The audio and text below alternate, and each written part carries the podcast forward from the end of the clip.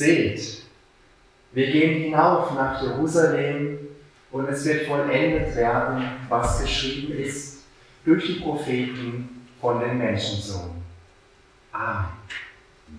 Ich begrüße Sie und ich begrüße euch mit dem Wochenspruch ganz herzlich an diesem heutigen Sonntag.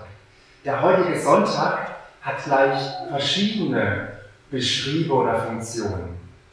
Heute ist nicht nur Fastnachtssonntag, heute ist auch der Valentinstag, der 14. Februar, der seit ungefähr 500 Jahren als Tag der Liebe, als Tag der Verliebten gefeiert wird. Und wir haben gedacht, wenn schon heute der 14. ein Sonntag ist, dann wollen wir das auch tun. Aber nicht nur für diejenigen, die glücklich verheiratet sind, glücklich verliebt sind, sondern Liebe hat ja mehr als das. Freunde, Freundschaft, Eltern, Kinder, Familien, auch da sind Formen von Liebe und wir wollen heute uns mit diesem Thema etwas genauer beschäftigen. Auf welche Art und Weise kann ich denn meine Sympathie, meine Liebe zeigen? Da gibt es seit ungefähr 25 Jahren einen Bestseller, die fünf, die fünf Sprachen der Liebe. Und der Autor, der zeigt, dass jeder von uns eine eigene Liebessprache hat, wie er oder sie mit anderen Menschen in Kontakt kommt und seine Liebe, seine Sympathie ausdrückt. Das wollen wir uns heute genauer anschauen. Der heutige Sonntag hat noch eine weitere Funktion. Er hat auch einen Namen. Wie schon bereits gesagt, diese ganzen Sonntage vor Ostern, die haben Namen und jeder Sonntag hat ein bestimmtes Thema. Und der heutige Sonntag hat das Thema Sei mit mir, sei bei mir. Das passt nicht nur wunderbar zum Valentinstag, wenn Menschen gemeinsam unterwegs sind, das passt auch zu dem Unterwegssein mit Jesus, der auf dem Weg zum Kreuz nach Jerusalem ist. Eine Frau kommt schluchzend zu ihrer besten Freundin. Und die Freundin nimmt sie in den Arm und tröstet sie und fragt, was ist denn los? Was ist denn passiert? Und sie sagt, mein Verlobter, er hat mir eine rote Rose geschenkt und mir dabei ins Ohr geflüstert, er kommt zurück, sobald diese Rose verblüht ist. Aber das ist doch mega romantisch. Warum heulst du denn?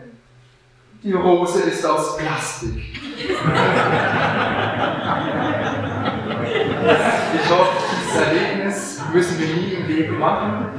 Wir wollen uns darüber freuen, wir wollen Gott loben, dass er da ist. Sollte ich meinen Gott nicht singen? In diesem Fall sollte ich meinen Gott nicht singen. Herzliche Einladung.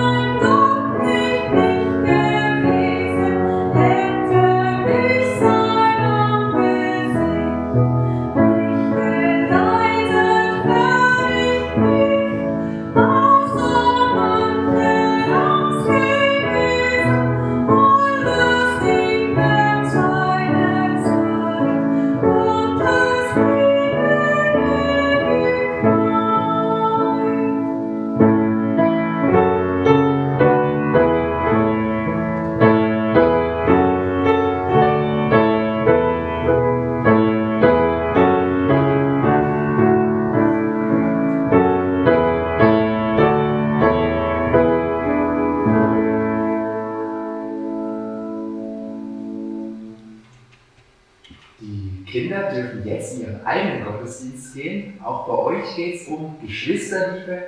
Jakob und Esau wünschen euch ganz viel Spaß dabei und Gottes Segen.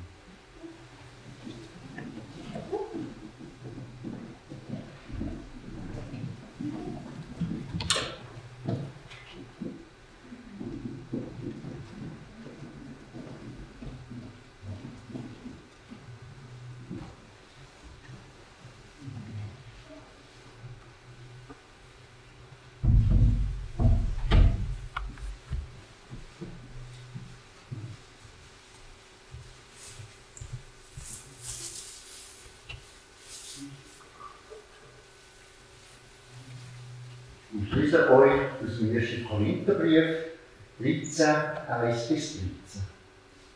Paulus schreibt im Brief an die Korinther, welche Gaben uns Gott geschenkt hat, wir sollen sie einsetzen, für Gott, aber auch für unsere Mitmenschen.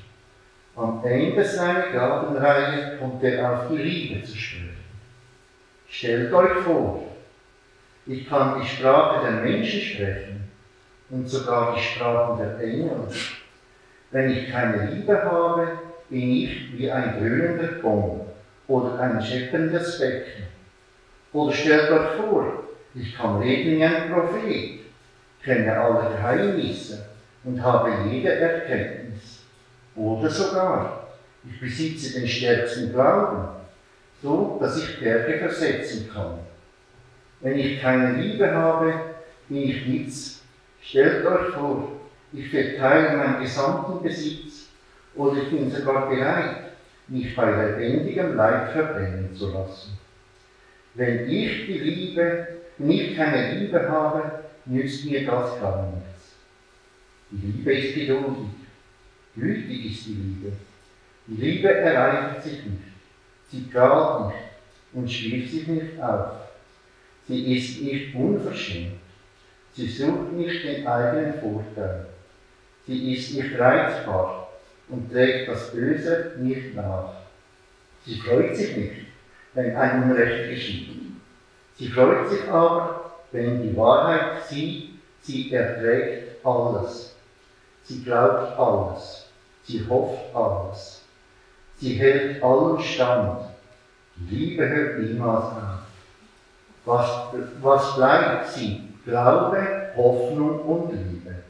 Diese drei, doch am größten von ihnen ist die Liebe. Und der zweite steht im Johannesbrief 4, 7 bis 12. Johannes schreibt in seinem ersten Brief von der Liebe Gottes, die er uns durch seinen Heiligen Geist schenkt.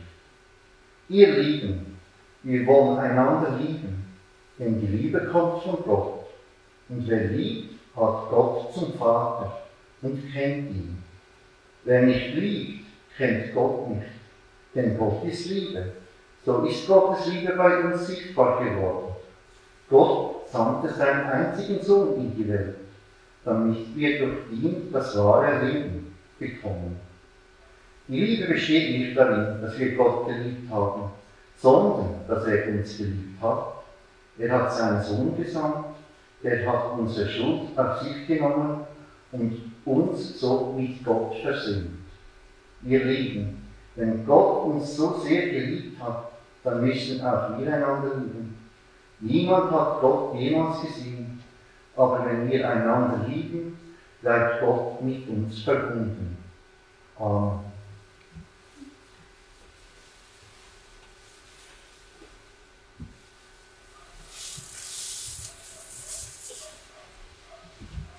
Lade euch ein, dass wir zu Beginn des Gottesdienstes zu diesem Gott kommen, den wir Vater nennen dürfen. Den liebenden Vater, der uns jetzt als Familie zusammengerufen hat.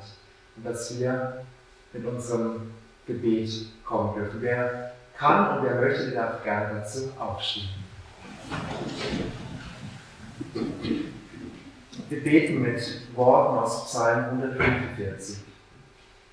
Hoch über alles will ich dich loben, mein Gott und König. Ich will deinen Namen preisen für immer und für alle Zeit. Jeden Tag will ich dich preisen. Groß ist der Herr und verdient höchstes Lob. reich an Gnade und Barmherzigkeit ist der Herr, unendlich groß und geduldig in seiner Güte. Der Herr ist gut zu allen Menschen. Der Herr ist zuverlässig in allem, was er sagt. Du gibst ihm Nahrung zur richtigen Zeit. Du öffnest deine wohltuende Hand und alles, was lebt, wird davon satt. Lieber Vater im Himmel, wir kommen heute Morgen zu dir in deine Gemeinschaft.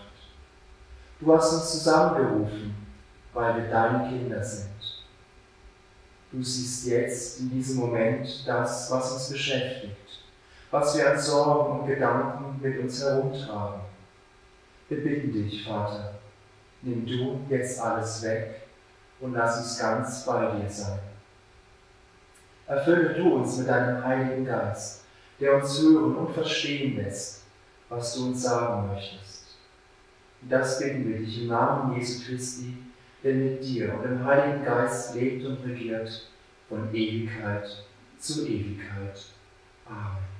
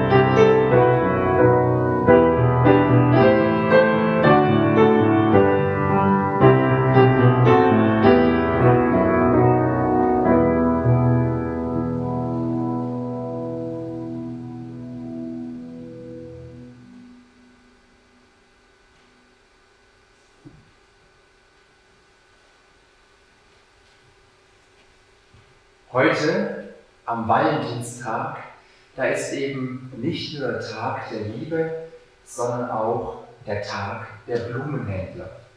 Vielleicht in diesem Jahr weniger, aber sonst haben in den letzten 10, 20, 30 Jahren die Blumenhändler enormen Umsatz gemacht. Mehrere 10.000 Tonnen an Rosen, Tulpen und so weiter werden da importiert und werden da verschenkt. Ich habe immer gedacht, der Valentinstag ist so eine relativ moderne Erfindung. Dass das, so wie vieles auch von Amerika rübergeschwappt ist und dass sich hier die Industrie gefreut hat und daraus einen modernen Feiertag gemacht hat. Das ist ein modernes Märchen. Den Valentinstag, den gibt es schon relativ lange. Ich habe mal nachgeschaut und kam auf das Jahr 1415. Da gab es einen Herzog Karl von Orléans. Und der Herzog, der hatte einen Krieg verloren gegen die Engländer und er saß im Tower of London im Gefängnis. Und dort ist ein Brief von ihm überliefert, den er an seine Frau geschrieben hat. Er schreibt, ich bin schon krank vor Liebe, meine süße Valentine. Als ich das gelesen habe, habe ich gedacht, wenn er so schreibt, wie er kämpft, dann wundert mich das nicht, dass er da Tower of London drin sitzen muss. Aber der Valentinstag ist natürlich in den letzten Jahrhunderten ein größeres Ereignis geworden. Das Thema der Liebe, das ist eigentlich das große Thema in der Weltliteratur. Da gibt es den ganz berühmten Roman, das ganz berühmte Bühnenstück von Shakespeare. Schon mehr. Romeo und Julia, seitdem es geschrieben worden ist, wurde dieses Stück unzählige Male aufgeführt. Es gibt das Drama, das Leiden des jungen Werther, der aufgrund der Liebe, die nicht so ja, sein kann, wie er sich das wünscht, sich am Ende das Leben nimmt. Es gibt das berühmte Bild von Gustav Klimt. Der Kuss, also auch in der Malerei, ist das Thema der Liebe ein entscheidendes, ein großes Thema. Und es gibt für alle, die gerne Fernsehen gucken, jeden Sonntagabend Rosamunde Pilcher, wo auch zwei oder drei oder vier glückliche Menschen ihre große Liebe finden. Aber wenn wir jetzt weiterdenken, dann merken wir, dieses Thema der Liebe ist ja eigentlich nicht nur auf die romantische Liebe beschränkt. Liebe hat ein größeres Spektrum. Da gibt es die Liebe zwischen den Eltern und ihren Kindern.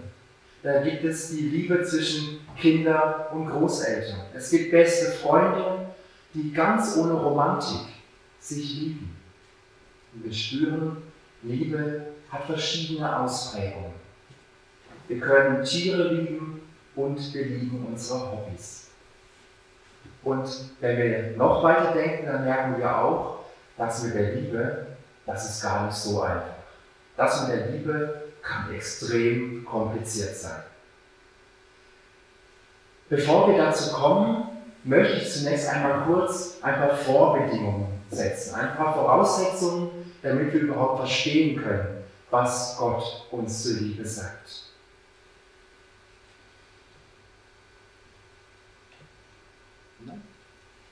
In der Bibel ist die Liebe auch ein ganz großes Thema. Und da steht schon im ersten Johannesbrief die Antwort auf die Frage, ja, woher kommt denn eigentlich die Liebe? Und da schreibt der Johannes, denn die Liebe kommt von Gott. Gott ist die Liebe.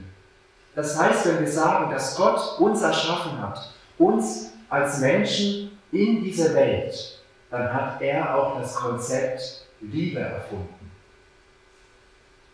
Gott hat die Welt nicht so geschaffen, dass wir als seine Sklaven einfach das tun, was er möchte, sondern Gott hat sich überlegt, wenn Liebe, dann soll diese Liebe freiwillig sein.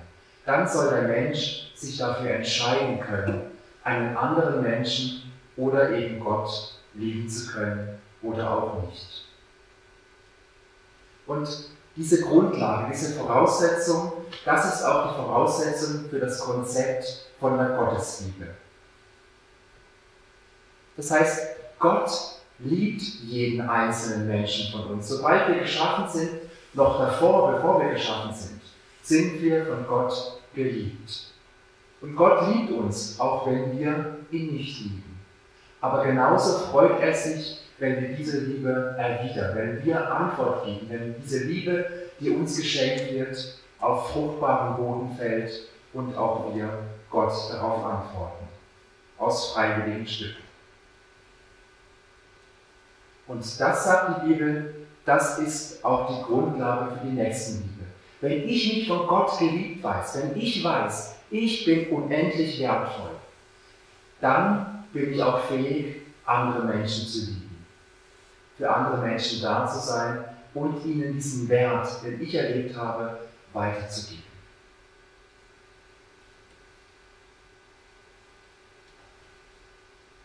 Wenn man diese Bücher liest oder auch diese Filme schaut, dann hat man oft den Eindruck, dass Liebe ganz viel mit Gefühl zu tun hat. Das stimmt.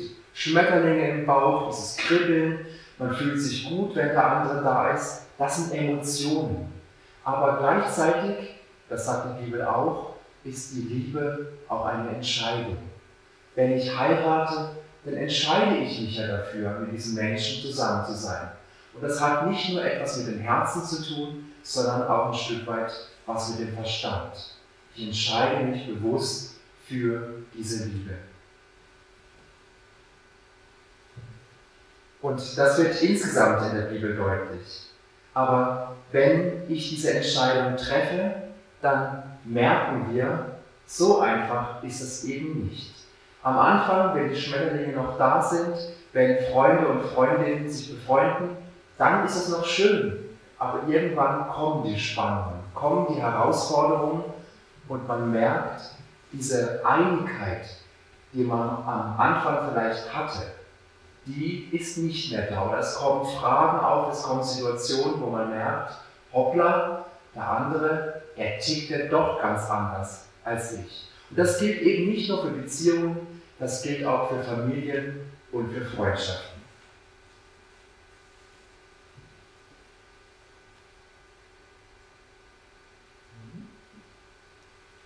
Vor 25 Jahren, ich habe es bereits erwähnt, kam dieser Bestseller auf die Welt erschienen. Die fünf Sprachen der Liebe. Und der Autor von diesem Buch, der Gary Chapman, der hat unter anderem auch Beziehungstipps ähm, gegeben. Er war Beziehungsratgeber, das ist eigentlich heute noch. Er ist Pastor, also amerikanischer Pastor und Beziehungsratgeber. Und er hat aufgrund von dem, was er beobachtet hat, ein Konzept entwickelt. Und er hat gesagt, es gibt fünf grundsätzliche Liebessprachen. Fünf Arten und Weisen, in der Menschen ihre Liebe kommunizieren. Wie sie ausdrücken, dass sie den anderen gern haben oder ihn lieben. Und genauso, dass sie in dieser Sprache das am besten verstehen. Das heißt, dass jeder Mensch so etwas wie eine Muttersprache hat, wo er sich blind drin versteht und wo er nicht lange überlegen muss, wie muss ich mich ausdrücken, damit der andere mich versteht. Das heißt, wenn jeder Mensch eine Muttersprache hat, in der er oder sie seine Liebe ausdrücken kann, heißt das im Umkehrschluss, dass es vier Fremdsprachen gibt. Dass es vier Sprachen gibt, die mir nicht so vertraut sind, wo ich vielleicht mehr oder weniger Mühe habe, diese Sprachen zu verstehen. Ich lade euch ein, dass wir einen Streifzug gemeinsam durch diese Welt der fünf Sprachen machen, der fünf Liebessprachen. Es kann an dieser Stelle nur ein Streifzug sein, aber ich werde am Schluss noch etwas dazu sagen, wie man dann weitermachen kann.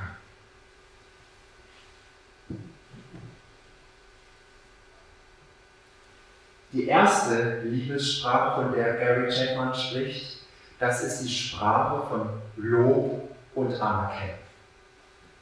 Unsere Tochter Lotta, die ist gerade dabei, trocken zu werden. Diese dicken Stoffwindeln, die sie immer tragen muss, die stören sie extrem und sie kam endlich auf die Idee, dass es auch anders geht. Und für uns heißt das, dass wir jeden Tag seit ungefähr einer Woche alle 20 Minuten den Wecker stellen müssen.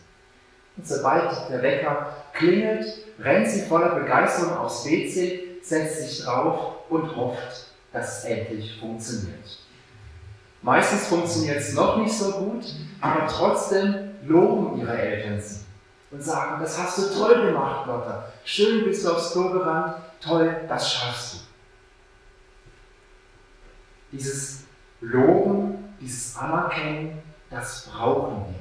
Das gehört zu uns als Menschen. Gerade in der Kindheit ist es unbedingt wichtig, dass wir Lob und Anerkennung bekommen. Und unabhängig davon, dass es eine der fünf Liebessprachen ist, jeder Mensch braucht Lob und Anerkennung. Das heißt aber auch, wenn Lob und Anerkennung uns sowohl in der Kindheit, aber auch später prägen, wenn wir erfahren haben, wir können etwas, dann bekommen wir Selbstbewusstsein, dann heißt das aber auch, dass wenn ich das nicht bekomme, wenn ich im Gegenteil Worte zu hören bekomme von meinen Eltern, das hast du schlecht gemacht, das schaffst du nie, aus dir wird nie etwas, dann merken wir, diese Worte prägen mich. Worte können prägen. Das ist das, was für alle Menschen gilt. Aber zusätzlich, sagt Gary Chapman, gibt es Menschen, die ein ganz besonderes Gespür haben für Lob und Anerkennung. wer Lob und Anerkennung als seine Muttersprache hat, der ist da ganz besonders sensibel dafür. Menschen, die diese Muttersprache haben und so ihre Liebe und Sympathie ausdrücken, die loben einfach. Die loben Menschen, denen sie in ihrem Alltag begegnen. Und zwar nicht so, dass sie überlegen, hm, was könnte ich jetzt der anderen Person Gutes sagen, eine Anerkennung bringen. Das kommt einfach so. Das ist in ihnen drin. Sie spüren einfach, sie sagen einfach, hey, ich finde das toll, dass du das gemacht hast. Oder ähm, das Projekt, das du jetzt vorgestellt hast, das hat mich begeistert. Die können das. Die spüren das und sagen das, als ob das das Natürlichste wäre auf der Welt. Es sind ehrliche Worte, die von Herzen kommen. Eben nicht Lob und Anerkennung, die einen bestimmten Zweck verfolgen, sondern ernst gemeint, ehrliche, herzliche Worte, die praktisch so aus einem raussprudeln. Und ein typisches Zeichen für jemanden, der diese Sprache hat, es fällt diesen Menschen leicht, Lob und Anerkennung, Komplimente entgegenzunehmen. Manchen von uns fällt das eher schwer. Ach, wirklich? Das hast du jetzt gemerkt? Nein, nein, so toll war das auch nicht. Aber für jemanden, der diese Muttersprache spricht, ist das völlig selbstverständlich, weil es ja die Art und Weise ist, Sympathie und Liebe auszudrücken. Das heißt, zu geben, aber auch entgegenzunehmen.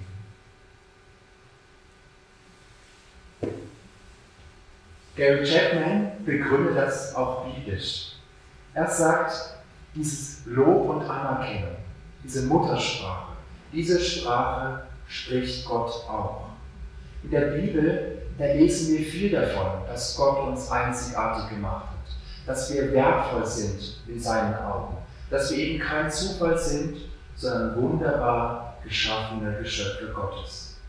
Und jemand, der diese Muttersprache Lob und Anerkennung hat, findet vielleicht hier einen besonderen Zugang zu Gott. Wenn jemand, der das hat, diese Zusagen liest, dann spürt er oder sie, dass diese Zusagen direkt in das Herz treffen, dass Gott mir diese Zusagen gibt, dass Gott mich lobt, dass Gott mir Anerkennung schenkt. Sie spüren, dass das Herz aufgeht und die Liebe Gottes spürbar wird. Und auf der anderen Seite, wenn Liebe keine Einbahnstraße ist, kann auch das ein Weg sein, Gott die eigene Liebe zu bekennen. Gott, ich lobe dich. Ich lobe dich für deine Größe mit Liedern, mit Gebeten, mit Psalmen. So drücke ich dir, Gott, meine Liebe, meine Dankbarkeit aus. Ein berühmtes Beispiel für jemanden, der diese Muttersprache hat, ist König David. Wir haben ganz viele Psalmen von ihm in der Bibel, wo er Gott lobt und dankt für seine Größe und das, was er getan hat. Lob und Anerkennung ist eine Sprache der Liebe.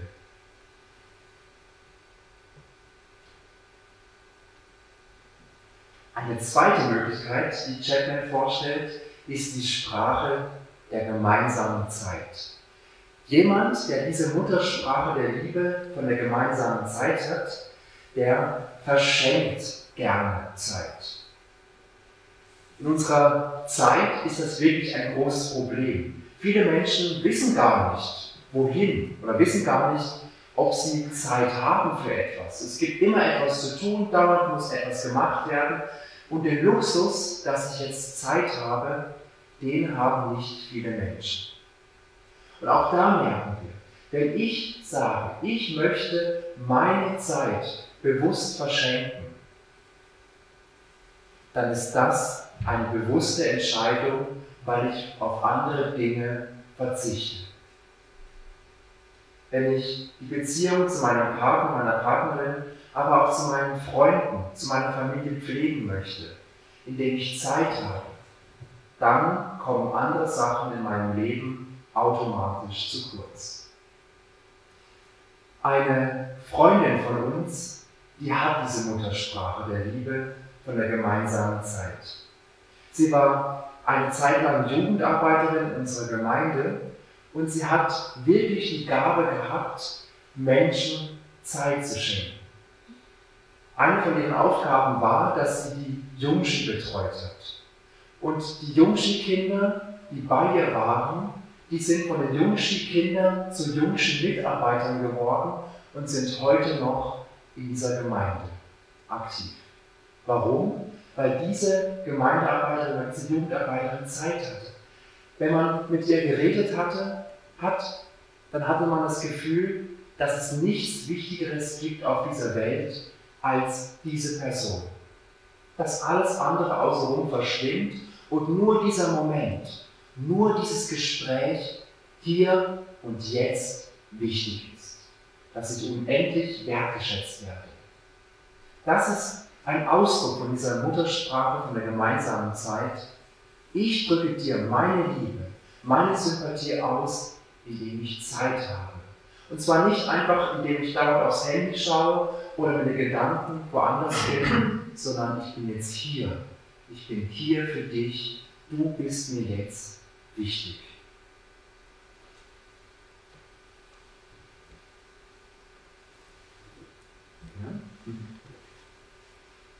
Diese Einstellung, ich habe ein offenes Herz, ich habe offene Ohren, ich höre jetzt einfach zu.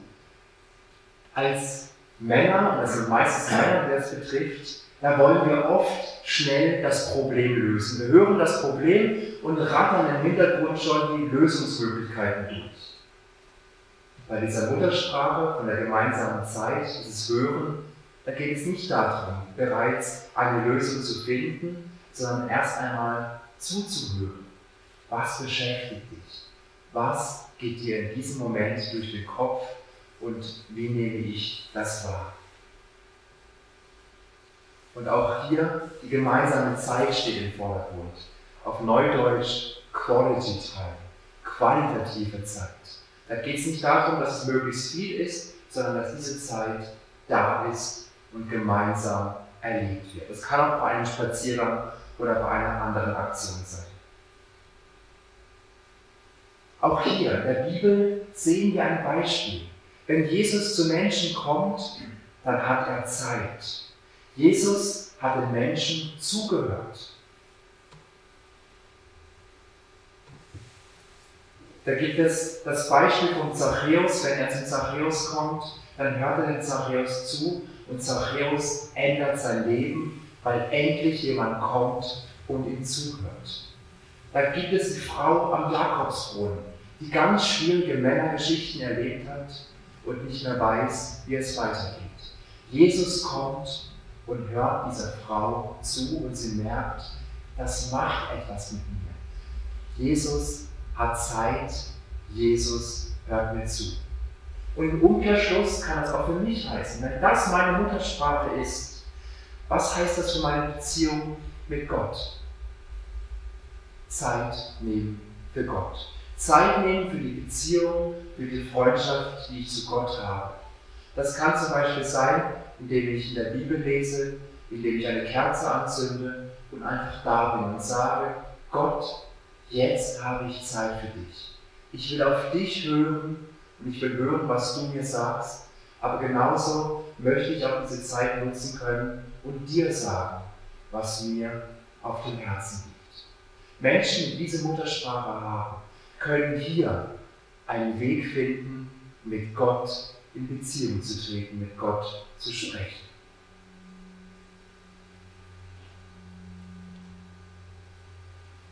Die dritte Sprache, die Gary Chapman vorstellt, ist die Sprache der Geschenke. Geschenke, die von Herzen kommen. Vor, vor ein paar Jahren hat das Mikromagazin ein Interview durchgeführt und hat den deutschen Theologen und Philosophen Christoph Quarch gefragt, was es eigentlich mit dem Schenken auf sich hat. Dieser Philosoph hat sich mit dem Konzept des Schenkens auseinandergesetzt und er hat gesagt, Schenken bedeutet, dem anderen etwas zu sagen und beschenkt werden, sich vom anderen etwas sagen zu lassen. Sag mal, schenken bedeutet, dem anderen etwas zu sagen und beschenkt werden heißt, sich vom anderen etwas sagen zu lassen. Oder auf den Punkt gebracht in einem Satz, schenken ist Kommunikation. Das heißt, es ist überhaupt nicht abwegig, wenn wir auch bei Geschenken von einer Sprache reden, von einer Liebessprache. Natürlich können Geschenke irgendwie Ausdruck sein für ein schlechtes Gewissen. Das kann vielleicht am Valentinstag oder am Hochzeitstag besonders häufig vorkommen. Aber trotzdem merken wir, wenn Geschenke Kommunikation sind, dann drücken Geschenke auch etwas aus. Mehr als nur ein schlechtes Gewissen. Ein Geschenk kann sagen, du bist mir wichtig. Ich habe mir Gedanken gemacht, was dir gefallen könnte. Ich habe mir etwas überlegt, bevor ich das Geschenk ausgesucht habe und eingepackt. Ich habe mir Gedanken gemacht über dich, über das, was dich ausmacht und möchte mit diesem Geschenk meine Sympathie, meine Liebe zu dir ausdrücken. Und auch hier merken wir bei diesen Geschenken, da kommt es nicht darauf an, wie groß oder wertvoll diese Geschenke sind, sondern auf den Gedanken hinten dran. Welcher Gedanke, welche Idee, welche positive Absicht steckt hinter diesem Geschenk?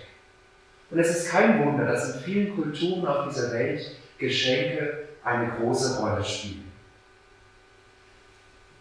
Aus meiner eigenen Erfahrung vor ein paar Jahren an Weihnachten, wo es eh mal ein bisschen speziell ist mit Geschenken, da hat jemand aus unserer Familie von einem Tag auf den anderen beschlossen, dass er keine Geschenke machen wird zum Weihnachtsfest.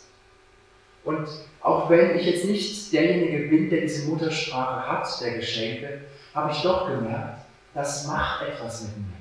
Das tut mir irgendwie ja, ein Stück weit weh. Und jemand, der diese Muttersprache der Geschenke hat, für denjenigen ist es noch viel heftiger. Wenn jemand sagt, ich schenke nichts oder ich habe dir ein Geschenk gegeben, wo ich mir nichts dabei gedacht habe.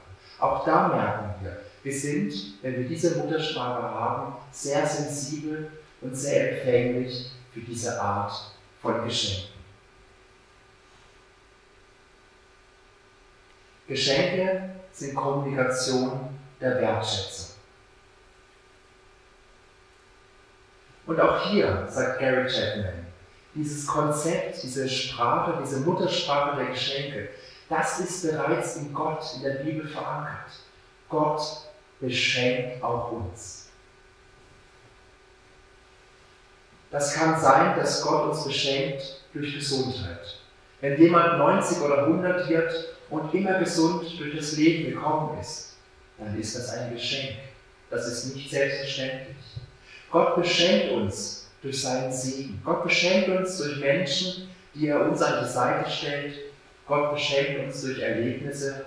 Gott beschenkt uns teilweise auch durch finanzielle Unbesorgtheit. Gott meint es gut mit uns. Und auf der anderen Seite kann sich jemand fragen, der diese Muttersprache der Geschenke hat, wenn Gott mich beschenkt, wie kann ich Gott beschenken? Wie kann ich Gott meine Liebe zum Ausdruck bringen?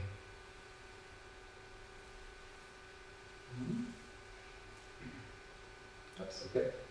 Das ist falsch gedrückt. Moment. Okay. Ich sage es einfach, auch da, wenn jemand zum Beispiel besonders viel finanzielle Möglichkeiten hat oder auf andere Art und Weise beschenkt worden ist, dann kann er oder sie zum Beispiel das, was er bekommen hat, einsetzen. Konkret zum Beispiel Aktion Weihnachtspäckchen, wo immer im Advent stand. Da gebe ich etwas von meinem Überfluss ab. Ich kann spenden. Ich kann Menschen, die in Not geraten sind, unterstützen und so von dem Geschenk, das ich bekommen habe, einer anderen Person etwas geben.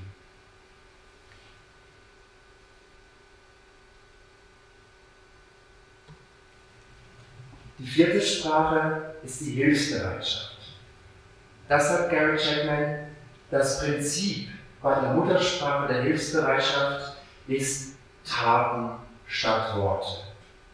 Das sind Menschen, die ihre Liebe, ihre Sympathie dadurch ausdrücken, dass sie einfach anpacken, dass sie konkret und tatkräftig etwas tun.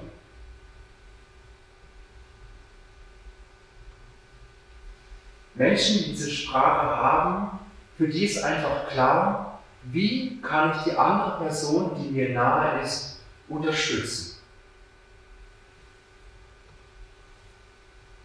Es kann auch ein Hinweis darauf sein, dass jemand, der diese Muttersprache hat, sich gar nicht groß Gedanken darüber macht, sondern einfach weiß, ich unterstütze diese Person und ich biete jetzt meine Hilfe an. Es fällt mir leicht. Auf der anderen Seite auch hier, ich bin empfänglich dafür, wenn mir jemand hilft. Es freut mich, wenn jemand sieht, dass ich Unterstützung brauche und ich merke, der andere, der mir hilft, der drückt mir dadurch seine Liebe, seine Sympathie aus. Bei dieser Sprache kann es auch ein bisschen gefährlich sein. Chapman sagt, es gibt nicht nur Muttersprachen, es gibt auch Dialekte. Das heißt, ich kann die gleiche Sprache sprechen mit meinem Freund, mit meiner Partnerin, meinem Partner, aber unsere Dialekte unterscheiden sich und es sind Nuancen, wo wir doch aneinander vorbeireden. Das, die zweite Gefahr, die Gary Chapman sagt bei dieser Sprache der Hilfsbereitschaft, ist die, dass der andere sich darauf ausruht. Wenn der Mann sich immer freut, dass die Frau zu Hause immer das Essen richtet und immer den Tisch deckt und die Frau die Sprache der Hilfsbereitschaft hat und sagt, ich mache das gerne. Und der Mann sich darauf ausruht und sagt, ja, ist doch normal. Ich muss ja nicht Danke sagen. Ich muss ja nicht etwas machen, weil das gehört einfach dazu. Dann kann das zur Gewohnheit werden. Und da muss man insbesondere bei dieser Sprache ein bisschen aufpassen. Und auch hier, diese Sprache ist in Gott verankert. Gott ist eben kein Gott, der die Hände in den Schoß legt und sagt, ja, ja, die Menschen werden das schon machen, ich muss nichts tun. Gott ist ein hilfsbereiter Gott, ein tatkräftiger Gott, der eingreift. Im Alten Testament, aber auch im Neuen Testament erleben wir das, wie Gott in diese Geschichte eingreift und tatkräftig handelt. Bei Jesus sehen wir, was es heißt, tatkräftig Nächstenliebe zu üben, dem anderen Menschen zu helfen. Und zwar nicht aus der Motivation heraus, gib du mir, dann gebe ich dir, sondern aus der Motivation heraus, ich bin geliebt und ich möchte meinen Nächsten unterstützen, weil auch er geliebtes Kind von Gott ist.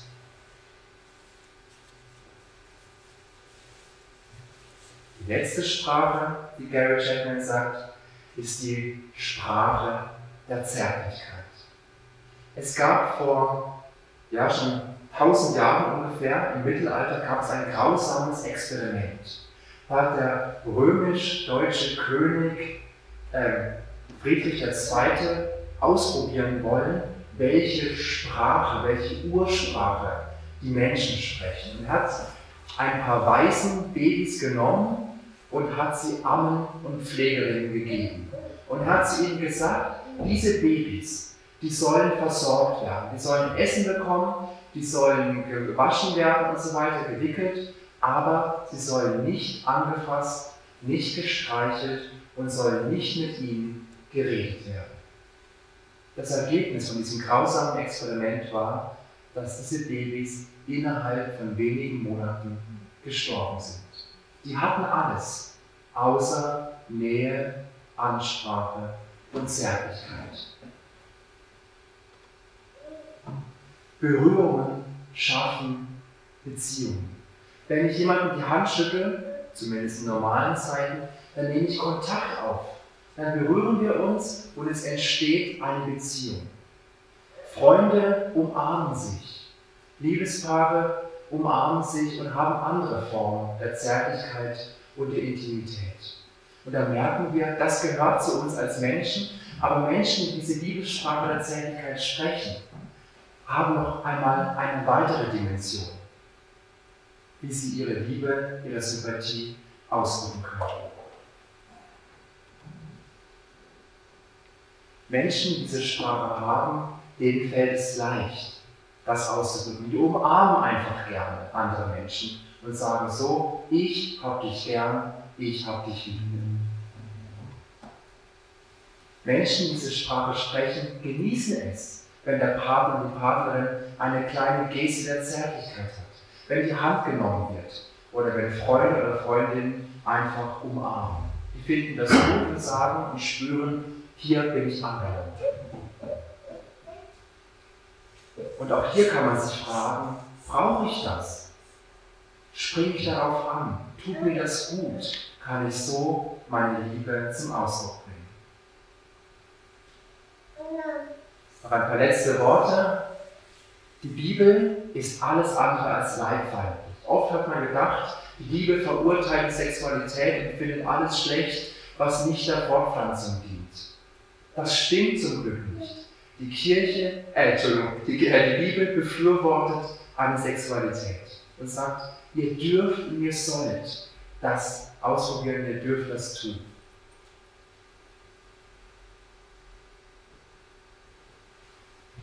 Zum Schluss, das war jetzt ein ziemlicher Ritt durch diese fünf Sprachen der Liebe.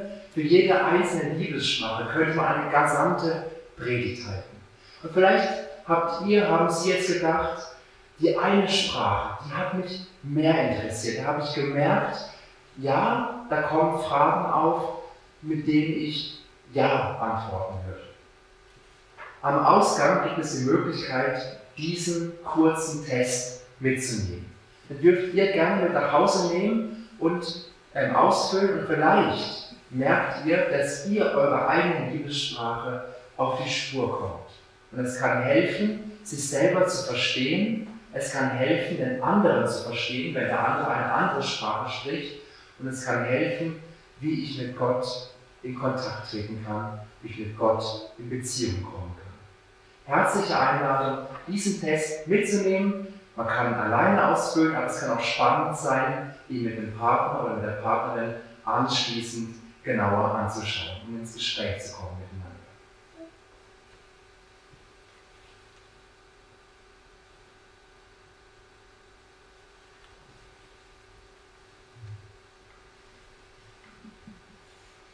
Wir dürfen gerne anschließend noch angucken.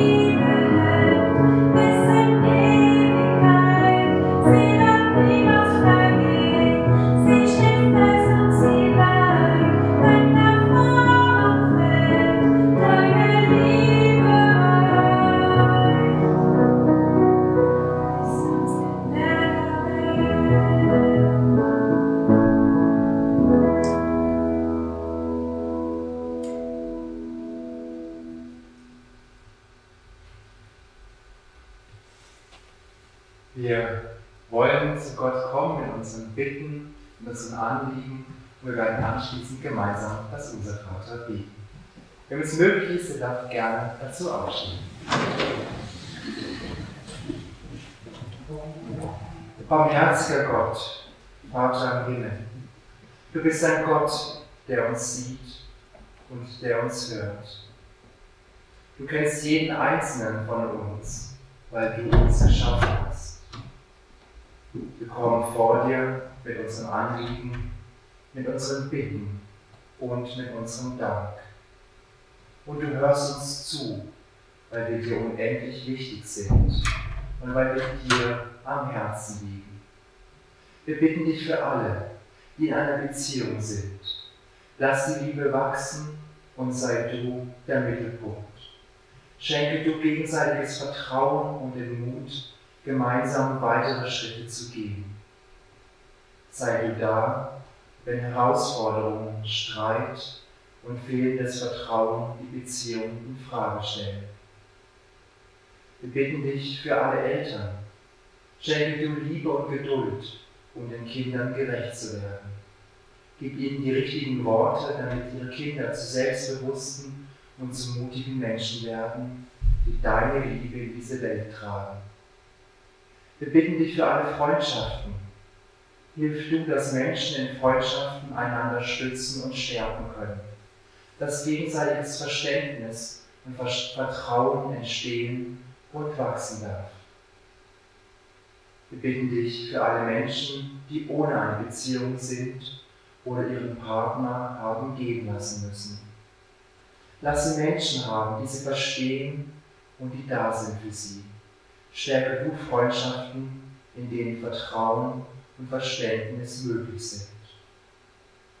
Barmherziger Gott, wir bitten um Kraft und Zuversicht für alle, die krank sind oder ein schweres Schicksal tragen müssen. Und lass uns hören und verstehen, damit wir in dieser Welt deine Liebe, die wir von dir erfahren haben, weitergeben dürfen.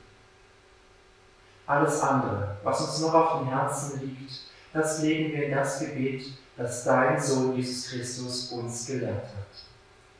Unser Vater im Himmel, geheiligt werde dein Name, dein Reich komme, dein Wille geschehe, wie im Himmel, so auf Erden. Unser tägliches Brot gib uns heute und vergib uns unsere Schuld, wie auch wir vergeben unseren Schuldigern. Und führe uns nicht in Versuchung, sondern erlöse uns von dem Bösen. Denn dein ist das Reich und die Kraft und die Herrlichkeit in Ewigkeit. Amen.